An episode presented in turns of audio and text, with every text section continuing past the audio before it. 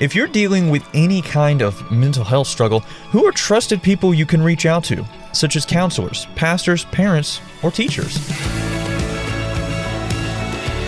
Hey there, Andrew here, and this is Unlocked, your daily key to unlocking God's Word in your life. Our devotion today discusses some tough topics, but some that God's Word actually does confront. The topics of depression, suicide, and other mental health struggles. Our devotion today was written by Debbie Ewald and is called Battle Within. Tears distorted my view of the road as I cried out to God. Depression and embarrassment weighed heavily on me as I remembered how I had lost it in front of camp counselors. Unable to gain control of my emotions, I packed up and made the hour drive home. The camp incident exposed the climax of my battle with despair and hopelessness. Because of my responsibilities as wife, mom, church staff member, and seminary student, I felt I had no time for emotional chaos. But this incident made it clear I had to make time to deal with my depression. Some believe that Christians are immune to mental health struggles. However, this is just not true. In this broken world, depression, anxiety, and other mental health struggles happen to people of all ages and backgrounds. But here's the great news. Christ, who died on the cross and rose from the grave, is victor over sin, death, and brokenness. In him, we have hope and peace. Depression and anxiety don't have the last word because Christ will one day destroy all suffering. In the meantime, Jesus promises to be with his people through anything we face and provides rest from striving to be good. Jesus, who is God, also gives peace that cannot be shaken because it's tied to peace he has given us before God.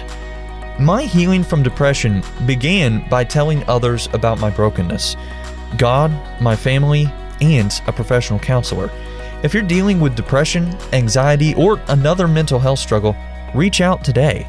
You're never alone. So let's talk about this. What are some questions going through your mind right now? If you're dealing with any kind of mental health struggle, who are trusted people you can reach out to, such as counselors, pastors, parents, or teachers? If you or someone you know is struggling with depression or feels hopeless, please call the National Suicide Prevention Helpline at 1-800-273-TALK. You can also talk with someone via web chat at suicidepreventionlifeline.org/chat.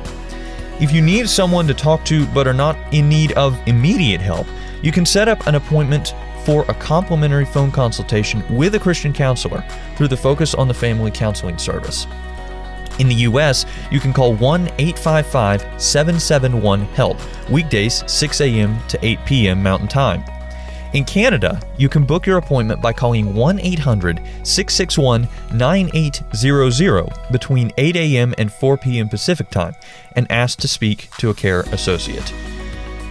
Now, as you and I can read in Isaiah chapter 53 at the end of verse 5, the punishment that brought us peace was on him, and by his wounds we are healed.